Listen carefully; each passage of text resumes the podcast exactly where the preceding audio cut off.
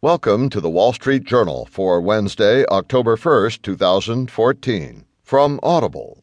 Today you'll hear New protest crowds build in Hong Kong, and also CDC confirms first case of Ebola in U.S. In market news, U.S. stocks end lower.